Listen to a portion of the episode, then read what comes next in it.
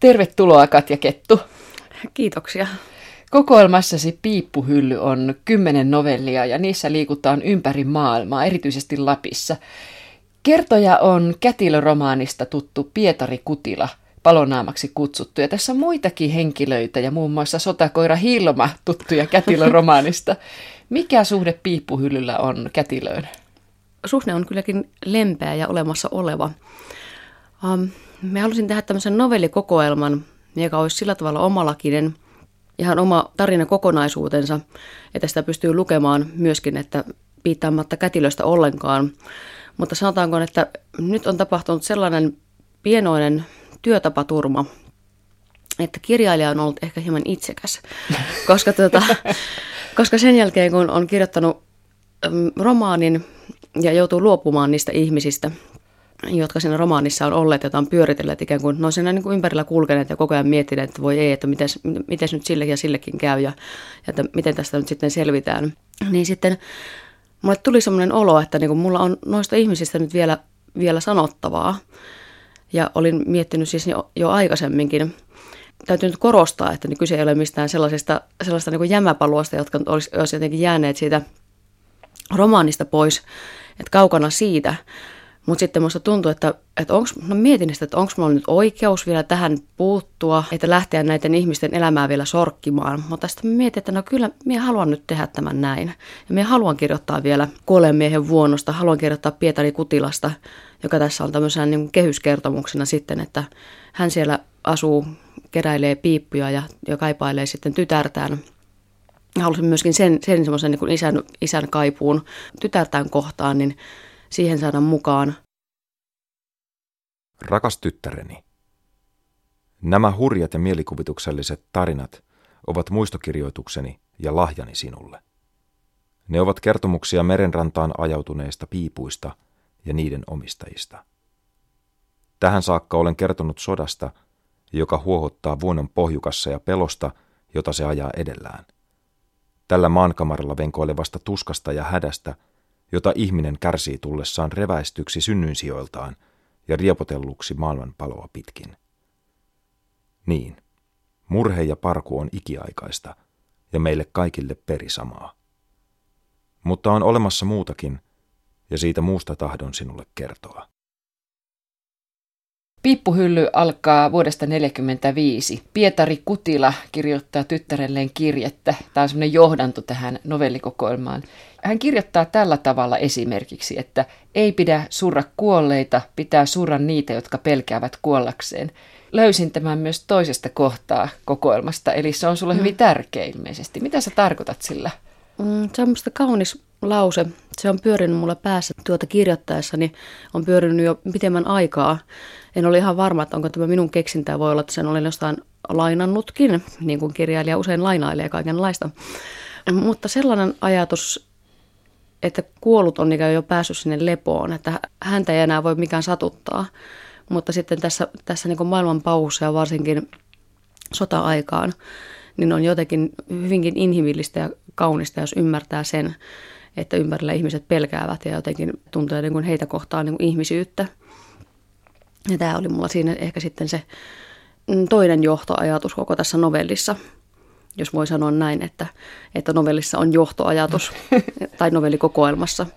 Niin kuin tässä itse asiassa kyllä on, että tämä ehkä vähän sitten niin kuin tämmöistä, sanotaanko, että kehyskertomusmaista episodiromaania sitten jo lähestyy jollain tavalla – niin samoja henkilöitä seikkailee eri novelleissa, tietyt mm. teemat toistuvat. Olemme varmaan niistä hyvinkin eri mieltä, kun tässä juttelin sinun kanssa. Pietari nimittäin toivoo, että hän on saanut näillä kertomuksillaan kerrotuksi jotain hyvää maailmasta. Mm. Minulle taas tuli novellikokoelma, älä naura, novellikokoelma luettua, niin sellainen mieleen. Mä olin ihmeissäni itse asiassa, että kokoelman novellit ovat rajuja, ne ovat hyvin mm. väkeviä. Siinä on, sanoisiko mm. näin, kettumaisen tuttu kieltä. Mutta niiden maailma ei ole hyvä. Niin. Vai kertooko se mm. enemmän Pietarista, että hän näkee ympärillään hyvää, että tavallaan että hän on hyvä ihminen? Hän Musta haluaa uskoa. Mm. Äh, hän haluaa nähdä hyvää ja ehkä myöskin tässä kohtaa kirjailija on halunnut nähdä jollain tavalla hyvää vastapainolla puhuttiin tuossa aikaisemmin. En liikaa halua linkittää tosiaan tätä novellikokoelmaa edelliseen romaanin kätilöön, koska he kuitenkin he kuitenkin ovat eri teoksiaan. Mutta että jos se kätilön maailma oli niin raaka ja rujo kuitenkin, niin sitten että tässä olisi sellainen kaunis lopputulema kuitenkin olemassaan. Me myöskin näen maailman sillä tavalla, että sitä niin kuin huikaisevaa pahuutta kyllä tapahtuu ja sitä on, on turha kieltää ja tavallaan sen, niin kuin sen alhaisuuden kautta sitten myöskin, myöskin voitaisiin nähdä sitä, sitä semmoista jotenkin, nyt mä alan puhua, alan puhua jo ylevyyksistä, Puhu mutta, vaan. mutta tuota, totta on, että siinä monet ihmiset ovat, niin kuin, tai nämä henkilöt on jollain tavalla niin kuin altavastaavia. He jollain tavalla kamppailevat maailman pauhussa ja pyörteissä ja yrittävät selviytyä sitten, miten taitavat. En tiedä, miten sie sen koit, mutta me kuitenkin ajattelen, että nämä ihmiset on vahvoja. Että kuitenkin heillä on se semmoinen niin kuin selviytymisen vietti olemassa, joka jo, joitakuita heitä sitten se auttaa, jotkut se pelastaa ja jotkut sitten syöksee turmioon – ja se oli hauskaa, kun mainitsit, että osa näistä, tai aika monet näiden novelleen henkilöistä, niin heidän, heidän kohtalonsa sitten vasta seuraavassa novellissa sitten täydentyy. Sanotaan, että kirjailijalla on nyt tällainen symmetrian tarve kyllä. Ja sehän on ihanaa, kun saa jonkun ihmisen muutamalla lauseella tai jossain, jossain niin kuin sivuhahmossa, niin pystyy sitten kertomaan, että, että kuinka hänelle sitten oikeastaan kävikään. Miten rajan yli astutaan? Sitä olen miettinyt usein. Mikä rikkoo mielen niin, että ihmisyyden siteet repeävät, pinta hajoaa ja esiin työntyy vertalouskuttava kita? Kristalliyö-novelli on ensimmäinen ja Pietari Kutila on vierailemassa kolmannen valtakunnan Saksassa mm. 30-luvulla. Hänen ystävänsä Fritz Angelhurst on kutsunut Pietarin käymään ja vie hänet sitten tapaamaan juutalaisia tuttaviaan Ibrahim ja Sofia Kolvia. Mm. Näillä on ollut kova elämä. He ovat paineet Venäjän vallankumousta, menettäneet kaiken omaisuutensa petoksen takia. Nyt uudessa kotimaassaan niin Ibrahimilla ja Sofialle on käynyt taas huonosti. Ja me jälkiviisana voidaan tietää, että käy vielä huonommin. Mutta siitä huolimatta nämä kaksi eivät ole jämähtäneet katkeruuteen, vaan uskovat, että mm. kaikki päättyy hyvin. Mistä mm. tämmöinen voima? Mä olen tuntenut sellaisia ihmisiä ja tunnen edelleenkin, joilla on jotenkin semmoinen niin, niin, niin kaunis. Musta se elämänfilosofia on hieno. Että jollain tavalla, että, että maailmassa käy hyvin ja silloin näille ihmisille usein käy hyvin. Ja tietysti surkea tämän Kollovin perheen kohdalla on, että, että sitten se sota ja natsisaksan nousu sitten loppujen lopuksi kuitenkin estää sen heidän niin kuin lempeän loppuunsa toteutumisen. Kristalliyö-novellin ensimmäinen virke on Aina ei ankarinkaan yrittäminen riitä. Minun mielestäni Ibrahim ja Sofia, jotka vaikuttavat hyviltä ihmisiltä, he kuuluvat niihin aika moniin sinun novellikokoelmasi ihmisiin, jotka luottavat vääriin ihmisiin. Sellaisiin, jotka sitten ovatkin petollisia, mutta nämä haluavat ilmeisesti uskoa hyvää sitten. Niin, mä, mm, mä oon monesti itseäni sanottu liian liian hyväuskoiseksi joissakin asioissa. Ja mä olen usein keskustellut sitä asiasta, että onko, onko se parempi, että luottaa, että saako sitä ikään kuin itse kuitenkin niin kuin enemmän, että se maailmankuva on jotenkin on positiivinen vai saako siitä sitten, pärjääkö maailmassa sitten paremmin, kun on koko ajan sitä mieltä, että niin kuin vain petosta petosta joka paikassa. Valitettavasti tällä Ibrahim ja Sofia Kollovilla nyt sitten käy siinä huonosti ja heidän tarinansa tosiaan sitten linkittyy vielä väljästi muutamaan muuhun novelliin. Että siellä sitten myöhemmin selviää, että kuka siellä sitten heidät on, heidät on niin alun perin pettänytkin. Heidän luonaan majailee katolinen pappi isä Sakarius, joka, jota pariskunta pitää kunnia vieraana oikein. Tämä isä Sakarius paljastuu kaikin tavoin petolliseksi ihmiseksi, niin nuoruudessaan kuin sitten iäkkäämpänäkin. Hänenkin kohdallaan pariskunta on jotenkin hirveän sokea ja luottavainen. Niin, sokea tai luottavainen tai sitten he ovat hyväuskoisia, mutta he ovat myöskin toisaalta heidän näkökulmastaan niin sitten nähneet hädän, hädänalaisen ihmisen ja halunneet sitten tätä auttaa. Ja ilman tällaisia ihmisiä, jotka sitten myöskin, myöskin niin valitsevat sen luottamuksen, niin sanotaanko, että kyllä se maailmasta paremman paikan tekee. Kuitenkin tässä tilanteessa sitten taas heidät tuota, lakaisee sitten pois maailman kartalta sitten tämä Natsi-Saksan nousu – Sakariukseen taas sitten itsessään liittyy, että hän on, hän on seikkailut sitten taas 1800-luvun Länsi-Afrikassa, joka oli tällainen orjaportti. Ja tuota, osallistunut siellä kaikenlaiseen, kaikenlaiseen tuota, kyseenalaiseen toimintaan, että ehkä se, ehkä se, se novelli taas sitten, tai, tai isä Sakariuksen hahmo taas mukanalta, niin edusti sitten sellaista tekopyhää lähetyssaarnaajaa, joka joko huomaamattaan tai osittain myöskin niin kuin piittaamattomuuttaan, niin sitten tulee, tulee sille muutaman elämän tuhonneeksi. Niin mä näen Sakariuksen myös hyvään naamiutuneeksi pahaksi. Niin, kyllä, kyllä. Tällainen mm, maailmankirjallisuusta hyvin tuttu, tuttu tuota, niin naamioitunut saatana. Krissa-novellissa viet Hitlerin Saksasta saarin aikaiseen Venäjään, jossa Rasputin riehuu. Hmm. Näissä kaikissa novelleissa eletään enemmän tai vähemmän poikkeusaikoja. Miksi? Jaa, se onkin... Se Älä onkin vaan sano, että enpä ole tullut tuota on, on, Onneksi olen tullut tuota hieman ajatelleeksikin, mutta niinhän se on, että poikkeusolot helpot, helposti sitten käristävät sen, sen nimenomaan, että, että kuinka paljon se yksityinen ihminen sitten siellä voi sätkiä, tavoitella sitä omaa onneaan. Tässä on tietysti kyse ihan tästä vapaasta tahdosta. Ehkä perimmiltään tämä novelli lähti oikeastaan kahdesta ajatuksesta. Halusin kirjoittaa Rasputinista, joka on täm, aika hankala hahmo kirjoittaa, koska hän on, hän on niin tällainen maailmankirjallisuudessa ja kaikissa erilaisissa medioissa käsitelty hahmo, että hän on muuttunut ikään kuin tällaiseksi jonkinlaiseksi, jopa sanotaan fiktiiviseksi hahmoksi populaarikulttuurissa myöskin. Ja mietin, että se on aika, aika hankalaa kirjoittaa tästä. Luin tällaisen Sarinnan hovineitinä toimineen Anna Vurypovana muistelmia, joka hän oli semmoinen mm, hyvin lempeä, arvokas nainen, joka näki nämä vallankumouksen metrit ja seurasi saariperhettä aika läheltä, ei ihan viimeiseen asti. Hän pääsi pakenemaan sitten sieltä, sieltä jään yli Suomeen ja esi, niin kuin eli loppuelämänsä sitten Suomessa. Hän sitten jotenkin avasi ehkä erilaisen näkökulman siihen Rasputiniin ja, ja tähän saariperheen elämään, koska se oli sitten hyvin semmoinen niin sympaattinen ja lempeä.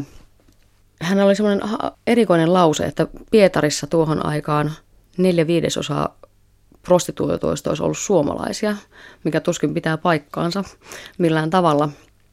Mutta se oli minusta erikoinen oivallus. Siis suomalaisia oli hyvin paljon siellä, siis sehän oli Suomen toiseksi suurin kaupunki, jos ajatellaan, että että niitä oli kymmeniä tuhansia, asui siellä silloin. Tässä on tällainen Marissa päähenkilönä, joka muun muassa sitten myöhemmin paljastaa on muissakin, muissakin yhteyksissä tuttu, mutta mm, suomalaisnainen, joka muuttaa ilman koulutusta, kielitaitoa ja minkälaista sosiaalista verkostoa, muuttaa Pietariin ja sitten miettii, että kuinka hän sitten pystyisi tätä kohoamaan ja saavuttaa varakkuutta. Ja sitten hän keksi, että niin kuin, tai hänellä on sanottu lähtiessään hänen kasvatti äitinsä, että huora on hyvä ammatti. Ja mikä on tietysti aika ra- raasti sanottu nuorelle tytölle. Hän saapuu sitten Pietariin ja ystävänsä kanssa keksii, että huora on hyvä ammatti, mutta, mutta tuota, hyvän huoran nimi onkin rakastajatar. Ja sitten he alkavat siinä sitten, sitten keksiä keinoja, että miten he pääsisivät käsiksi näihin piireihin ja lystiläisten kokousten tämmöisen hurmoshenkisen lahkolaisuuden kautta he sitten tutustuvat Rasputiniin ja tota, sitten alkavat, alkavat tota, toteuttaa tämä suunnitelmaansa. Ja siinä mua kiinnosti nimenomaan tämmöinen tällainen sosiaalinen nousu ja mikä pakottaa sitten, tai pakottaa ja pakottaa itse asiassa, heillä, on, heillä kyllä on vaihtoehtoja, mutta sitten valitsevat tämän tällaisen huoraamisen ja sitten myöskin ehkä tällaisen niin molemminpuolisen hyväksikäytön tien. Ja pääsevät myöskin osaksi sitten siitä nautinnosta, mutta se, se sitten heidät, heidät niin kuin osittain, tai tämän ystävän sitten tuhoaa ja ja sitten mulla oli sellainen hauska ajatus, että, että se, joka Rasputinin tappoi, ei sitten ollutkaan saarin sukulainen tai, tai Duuman jäsen tai niin kuin tällainen suuri salaliitto, vaan se nimenomaan oli sitten tällainen piskuinen huora, suomalaishuora, joka sitten kuitenkin loppujen lopuksi käynnisti nämä tapahtumat. Mä ymmärsin, että petos on, ja se, että yrittävät hyötyä ihmisistä, niin se on tällaisten köyhien tyttöjen elonjäämiskamppailua. Kaikissa novelleissa on jonkinlainen petos. On kaikissa novelleissa petos. Joo, mä laskin kuule. Tarkkaan laskenut. Kyllä. No mutta mm, petoshan on se on se, joka satuttaa, koska se petosta edeltää luottamus. Ja sen luottamuksen pettäminen taas sitten, sitten niin kuin joutuu tällaisen jotenkin perustavanlaatuisten kysymysten äärelle, että miten tähän maailmaan pitäisi suhtautua ja mitä se ihmisyys sitten on ja ketkä on niitä toisia ja miksi nämä, jotka olen päästänyt lähelle, niin sitten kuitenkin loppujen lopuksi pettävät. Rakastetun ihmisen sielu on kuin karhea kivi, jonka valtameri on vaatonut linnunmunaiseksi, ja se ajatus on lohdullinen pidellä ja katsoa. Mutta minä väittäisin, vaikka se, vaikka se petos on siellä läsnä, niin sitten siinä kuitenkin on myöskin, sit, siellä on niitä suhteita, niitä niin kuin lämpimiä kohtia siinä ihmisten kanssakäymisessä, jossa, ei sitä petosta ole. Että siellähän on sitten on näiden tyttärien, tämän Marissan ja hänen, hänen ystävänsä, niin suhde, niin sehän ei ole, sehän on suurta rakkautta. Hehän eivät toi, toisiaan petä, he eivät kyllä muita. Niin, nyt taitaa olla sillä tavalla Katja Kettu, että toinen näkee, että lasi on puolityhjä toinen, että se on puoliksi täynnä. Kumpi se, niin. Piippu numero 18. Berberin siitinluuta, holkkinahkainen. Piippu Siro ja Koukeroisen, mustekynällä pergamenttiin taitellun kysymysmerkin muotoinen. Hiekkanainen novellissa siirrytään Rasputinin Venäjältä vuoteen 1943 ja Salmijärven Shanghaihin, jossa miehet käyttävät hyväksi afrikkalaista naista. Ja tämä naisen mm. kohtalo on ihan hirveä. Hän on köytettynä mm. jaloistaan ja käsistään. Miten mm. nainen on päätynyt sota-ajan Lappiin sieltä jostain tosi kaukaa ja osaa vielä paikallista murretta? Mm-hmm. Niin, Meillä on sepä... nyt ihan hirveä kohtalo. Mm. Niin, se onkin hirveä, hirveä kohtalo, mutta no tässä taas niin kun ehkä astuu kuvaan se sellainen huumorin kerros, jota aikaisten kaikki eivät lue. Että mä ajattelen, että siinä, siinä jotain huvittavaa on, että hän sitten kuitenkin yhtäkkiä on ottanut haltuunsa tämän Lapin murteen sujuvasti. Että kukaan ei ole aikaisemmin tullut kysyneeksi, että osaako hän murretta ennen kuin sitten tämä Pietari Kutila astuu kuvaan. Ja tuota, sehän alkaa aika sillä tavalla äh, hirtehisesti, että se, sitten on napattu naisneekeri ja sitten pojat ovat vielä sitä lukeneetkin jostain tämmöisestä käsittämättömästä kummajaisten kirjasta, että ajatellaan, että nyt ollaan tieteellisiä.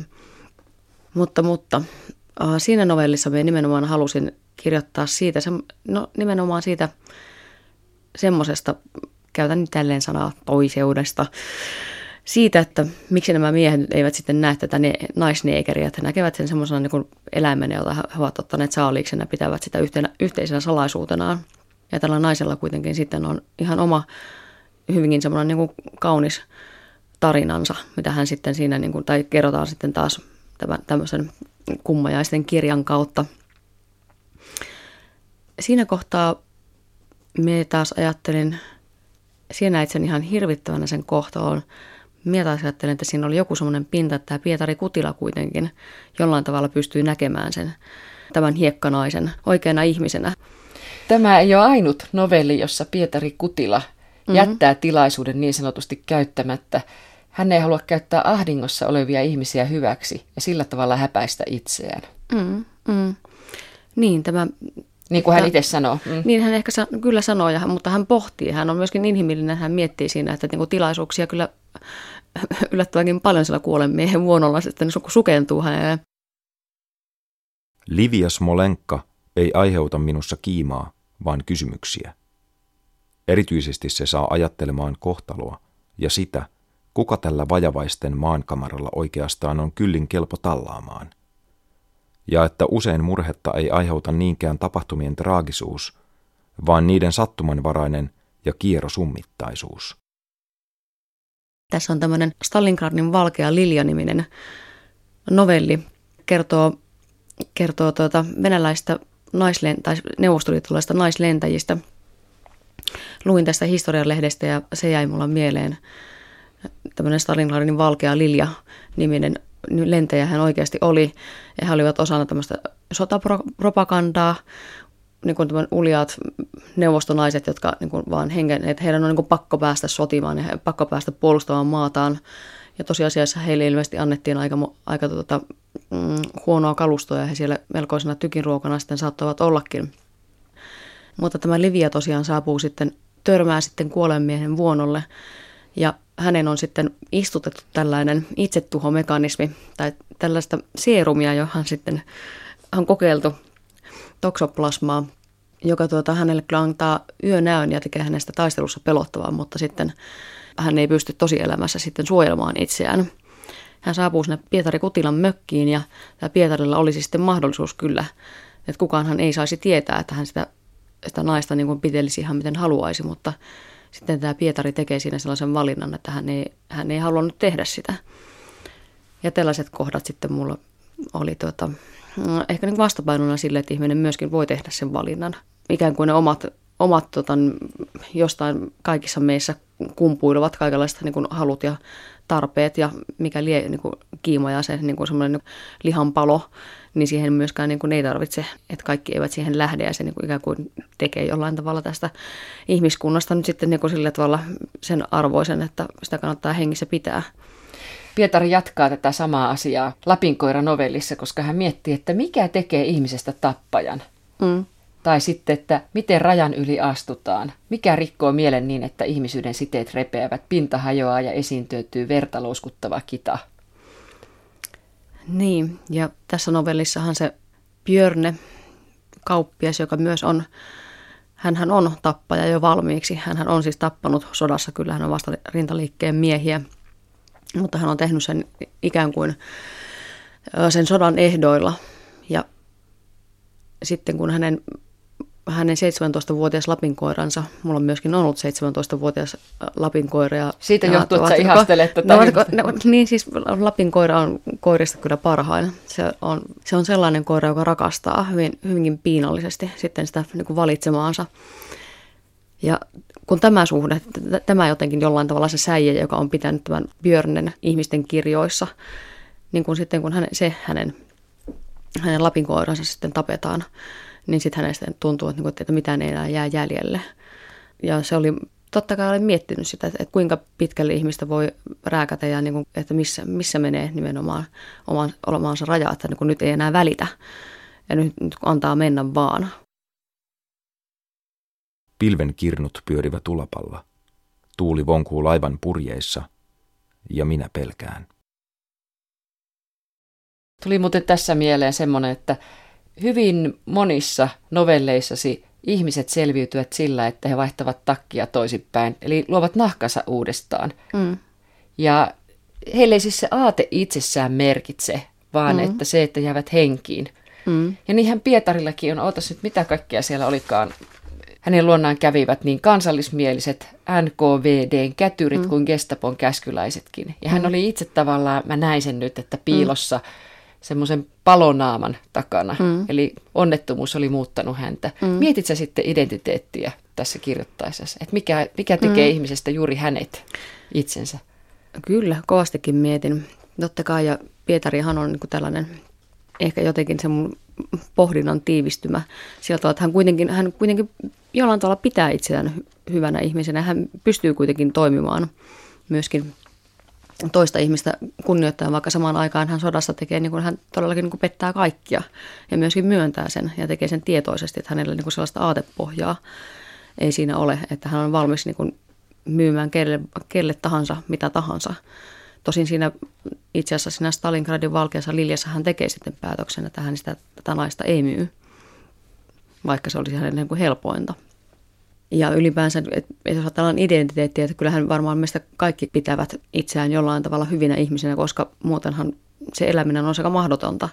Että jos aamulla herää ja niin miettii, että, että niin mitäs minä peruspaha tässä taas niin kuin, niin kuin vaikeuttaa sen muiden ihmisten elämää. että niin kuin, jotenkin niin kuin, niin kuin elokuvamaisen konnamaisesti niin kuin käkättelisin, että niin kuin, taas kaikki joutuvat kärsimään. Niin sillä tavalla ihminen ei pysty elämään ainakin harva pystyy. Että kyllä kai se, se perusluonteeseen kuuluu kuitenkin joku se sellainen niin kuin, jonkinlaisen niin kuin sellaisen uh, minuuden rakentaminen sillä, että kuitenkin pysyttelee niin hyvien puolella ja pahoja vastaan.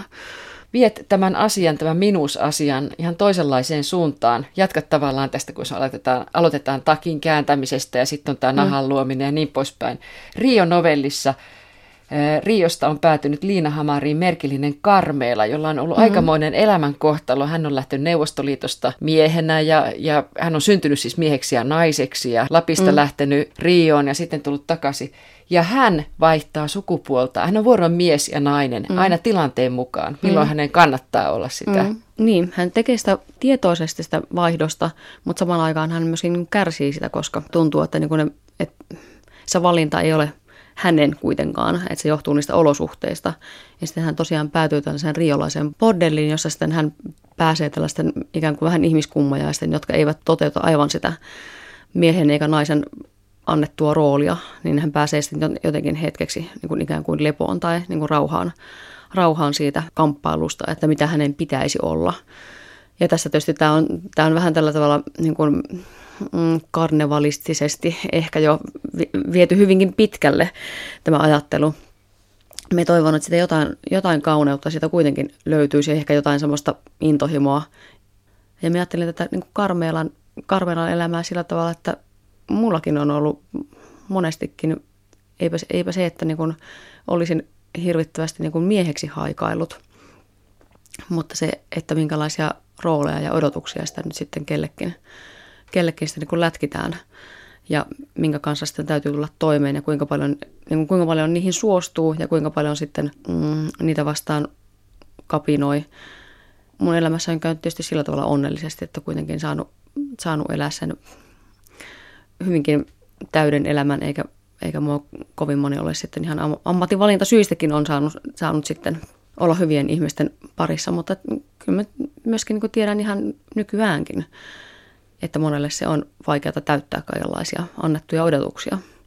Karmela kysyy novellin lopussa näin, että tahtoisin kysyä, onko maailmassa jokin toinenkin kohta, jossa minä olen ensisijaisesti ihminen, en alistettu tai alistaja.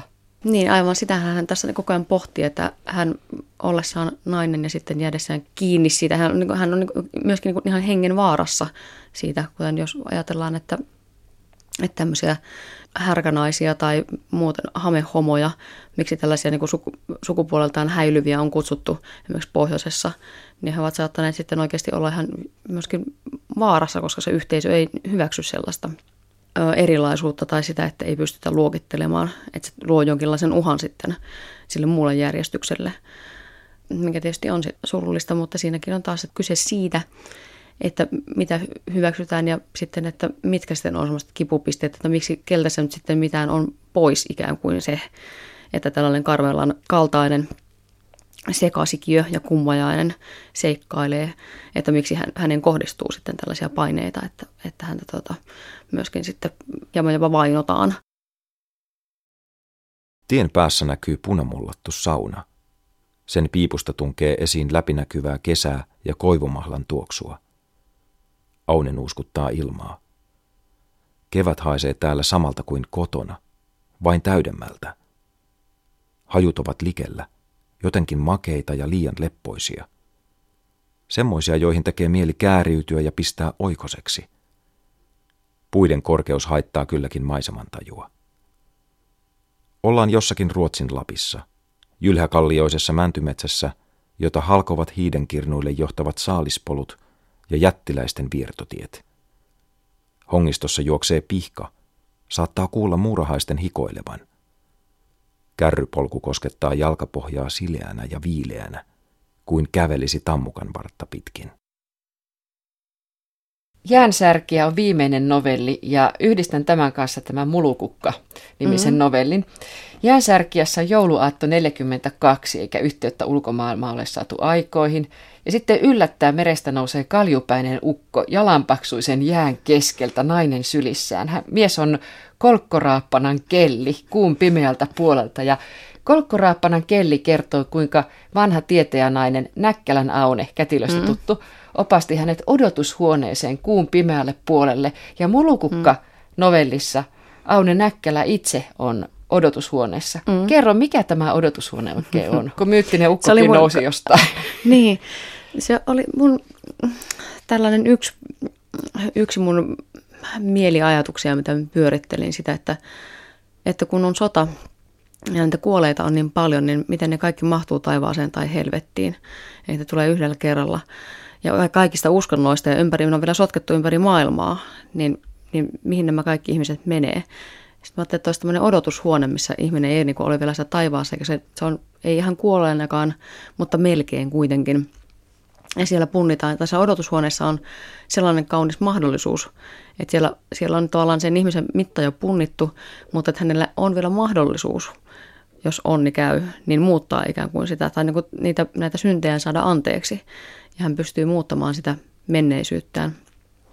Ja siitä kertoo tämä Mulukukka taas kertoo siitä Näkkälän Aunen odotushuoneajasta, että kuinka hän on jäänyt sitten katumaan sitä, että aikanaan ei tätä, tätä villisilmää tai vikasilmää, joka on tämän kätilön päähenkilö, niin ei sitten ottanut mukaansa ja jotenkin niin kuin hoivannut ja pelastanut ja ottanut omaksi tyttärekseen. Tässä tarinassa sitten käydään läpi, että mitäs jos hän olisikin tehnyt sitten niin, niin mikä olisi sitten ollut lopputulos. Ja sitten me halusin sellaisen kohtauksen jotenkin. No, mä olin vielä lukenut, jotenkin mua innosti tuo saippuon teko, jotenkin semmoinen puhdistautuminen ja jotenkin se niin kuin toisen, toisen ihmisen niin kuin peseminen ja kylvettäminen. Niin sitten nämä vielä kohtaavat sitten tämä Aune ja Villisilmä vielä kerran Pohjois-Ruotsissa ja, ja sitten nähdään, että miten Villisilmällä olisi voinut käydä ja mulle se olisi ollut jollain tavalla sovittava novelli. Halusin, te, halusin kirjoittaa sellaisen ja halusin ikään kuin jättää heidät sellaisen, että sellaisen mm, onnen tilaan tai sellaisen jatkuvuuden tilaan. Kirjoitat kauniisti, lainaan paria kohtaa tässä, niin tässä novellissa. Itse tehdyt saippuat ripustetaan kuivumaan ja tämä merkitsee, että elämä jatkuu. Mm. Niin, siihen liittyy vielä se traditio, että aikanaan tämä Aune on opettanut tälle villisilmällä sen, sen saippuan teon. Ja sitten se perimä jatkuu ja myöskin se, että, että saippuahan tehdään silloin, kun on jotain puhdistettavaa. Tai niin kuin, että jotenkin se, siihen liittyy se, myöskin se hoiva ja sitten se semmoinen niin perhetradition jatkuminen. Että näin minä sen näkisin. Se toinen kohta tässä Mulukukka-novellissa on, että Pihlaja ja keskeltä haljennut koivu tuovat tunnun turvasta ja siitä, että täällä kohtalon määrää ihminen itse eikä luonto. Niin. Sekin minusta oli jotenkin semmoinen lempeä kuva siitä, että kun ollaan eletty siellä niin, niin sodan keskellä ja jotenkin myöskin sen luonnon armoilla jäämeren rannalla, niin nyt sitten ollaan päästy sellaiseen paikkaan, missä tosiaankin jo pihlajakin kasvaa. Ja, ja tuota, maa kantaa hedelmää ja jollain tavalla antaudutaan myöskin sille semmoisen niin kuin, hajujen ja olemisen niin kuin lempeydelle ja olemisen turvalle hetkeksi. Näissä Mulukukka ja jäänsärkiä novelleissa molemmissa on jonkinlainen sovitus ja sellainen sovinnon tekeminen ennen kaikkea itsen kanssa. Näin mm. mä ne ymmärsin. Mm. Ja nämä on ainoita minun mielestäni tässä kokoelmassa, jossa tämmöinen on. Mutta voiko, mitä, mitä se, tuota, se sovinnon tekeminen itsensä kanssa oikeastaan on? Eihän siinä se uhri mm. saa yhtään mitään. Niin, no se, se on ihan totta, että se uhri ei saa siinä jäänsärkeä novellissa, niin tämä kolkkoraappalan kelli, joka tosiaan on lähtenyt sitten naistaan hakemaan sieltä kumpimeltä puolelta, joka ehkä näistä novelleista on sitten jokin tällainen sanotaanko, voiko käyttää nyt surrealistisin sanaa, että se menee niin kauemmaksi tällaista perinteisestä ja realistisesta. realistisesta. Se on jutun iskentää parhaimmillaan. On, on niin hyvä, että, se on, hyvä, että näet sen näin. Se on aika tiukkaan puristettua sellaista. Niin, tässä nimenomaan, että saa, tämä käy hakemassa tämä kelli kolkkoraappana ikään kuin sitä omaa sovitustaan ja sitä omaa anteeksi antoa, mutta siltikään eihän, eihän kuitenkaan sitä niin kuin naistaan saa, eikä sitä tekoaan pysty sillä tavalla hyvittämään. Ja myöskin sitten tämä odotushuoneeseen jäävä hänen rakkautensa päättää, että, niin kuin, että ruumiin voi viedä haudattavaksi, että, mutta hän on, nyt, hän, hän on päättänyt nyt jäädä tänne. Että hänkin kuitenkin sitten loppujen lopuksi saa mun kannalta kuitenkin sitten päättää, että mitä, mikä se hänen loppuunsa oli, että hän ei tule pelkästään niin silvotuksi ja häväistyksi, että hänenkin tarinansa ikään kuin saa jonkun, jonkun semmoisen niin kuin seestyneen lopun. Mä ajattelin siinä mulkukkanovellissa kuitenkin niin, että se sovitus, minkä Aune tekee itsensä kanssa, niin sehän myöskin muuttaa sitten myöskin tämän villisilmän elämän. Että sehän, sille, hänellähän se tuo onnellisen lopun. Aunen motiivi ei kuitenkaan ole se, että hän haluaisi, että hän nimenomaan haluaa muuttaa sitä menneisyyttä. Hän ei pelkästään halua niin kuin jonkinlaista valkopesua, hän ei halua käydä minkään lingon läpi olla sille huh huh. Ei se nyt niin pahasti ollutkaan tehty. Koska totta kai jokainen välillä kaivataan sellaista jonkinlaista armoa sen edessä, että mitä, mitä taas on tullut töpeksittyä. Mutta se on eri asia sitten myöskin kuin se, että sitten myöntää myös, että, että kaikkea ei sitten, että Haro pääsee sinne odotushuoneeseen sitten kuitenkin niitä menneitään tuota, jotenkin sukimaan, jotenkin myötäkarvaan. Ja sen kanssa sitten täytyy vaan oppia elämään. Tässä oli minun mielestä mainio kohta Mulukukka-novellissa. Aunen reittä pitkin kuljeksi joku roturajoista piittaamaton pitkä sarvi. niin, niin, niin, niin, hän, tuota, joo, hän on joutunut mm, evakoksi Ruotsiin sen Lindon leirillä ja siellähän suomalaisia myöskin pidettiin vähän tämmöisenä toisen, toisen kastin ihmisinä, niin sitten siellä niin kuin on, on kuitenkin koppakuoriainen, joka ei piittaa siitä, että mitä reittä mennään. Ja, ja kun maailma on muutenkin ihan sekaisin, niin kuin tässä niin. mainitsit, että tässä novellissasi, että kaikki uskonnot, kaikki ihmiset, koko maailma mm. on ihan niin kuin myllertynyt ja sekoittunut toisiinsa. Mm, mm. Niin, jopa tuota, kaikenlaiset jumalat ja, ja tuota, taivaat on niin sekaisin, että ei enää ihmiset ei löydä niihin omiin kohtaloihinsa tai niihin omiin ylisiinsä ja alisiinsa, mikä nyt olisi oma, oma, oma sellainen hauska ajatus. Pietari Kutila eli Palonaama päättää tämän kertomuksen, tämän jäänsärkiään ja koko novellikokoelman näin. Ja tämä on yhdessä toisessakin kohtaa mm. mainittu tässä novellikokoelmassa. Rakkaudella ihmisen sielun voisi silittää eheäksi. No sitähän minä toivon, että kaikki tuon niin kuin kaiken karheuden keskellä, niin jotenkin minä olen miettinyt siis sitä, että jos on joskus pitä, pidellyt niin kuin rannalla kiveä, joka on silitetty, tai se meri on sitä niin kuin hionut ja silittänyt, niin jotenkin se ajatus, että se semmoisen niin kuin, mm, semmoisella niin kuin kärsivällisyydellä ja myöskin sillä molemmin puolisella semmoisella antautumisella, että hyvä on, minä annan rakastaa ja hyvä on, niin kuin minä rakastan tuota ihmistä, niin en tiedä, onko tämä nyt joku turhan taas jotenkin mahtipontinen ajatus, mutta, mutta semmoista, sellaista kauneutta minä tässä olen miettinyt. Niin kuin sen kaik, mikä ajattelen, että se kuitenkin sitten, niin kuin sanoit, että tuossa sitä rujoutta on, niin ehkä se, ehkä se sitten vaatii myöskin tuollaisen, tuollaisen kauniin ajatuksen siihen vastapainoksi.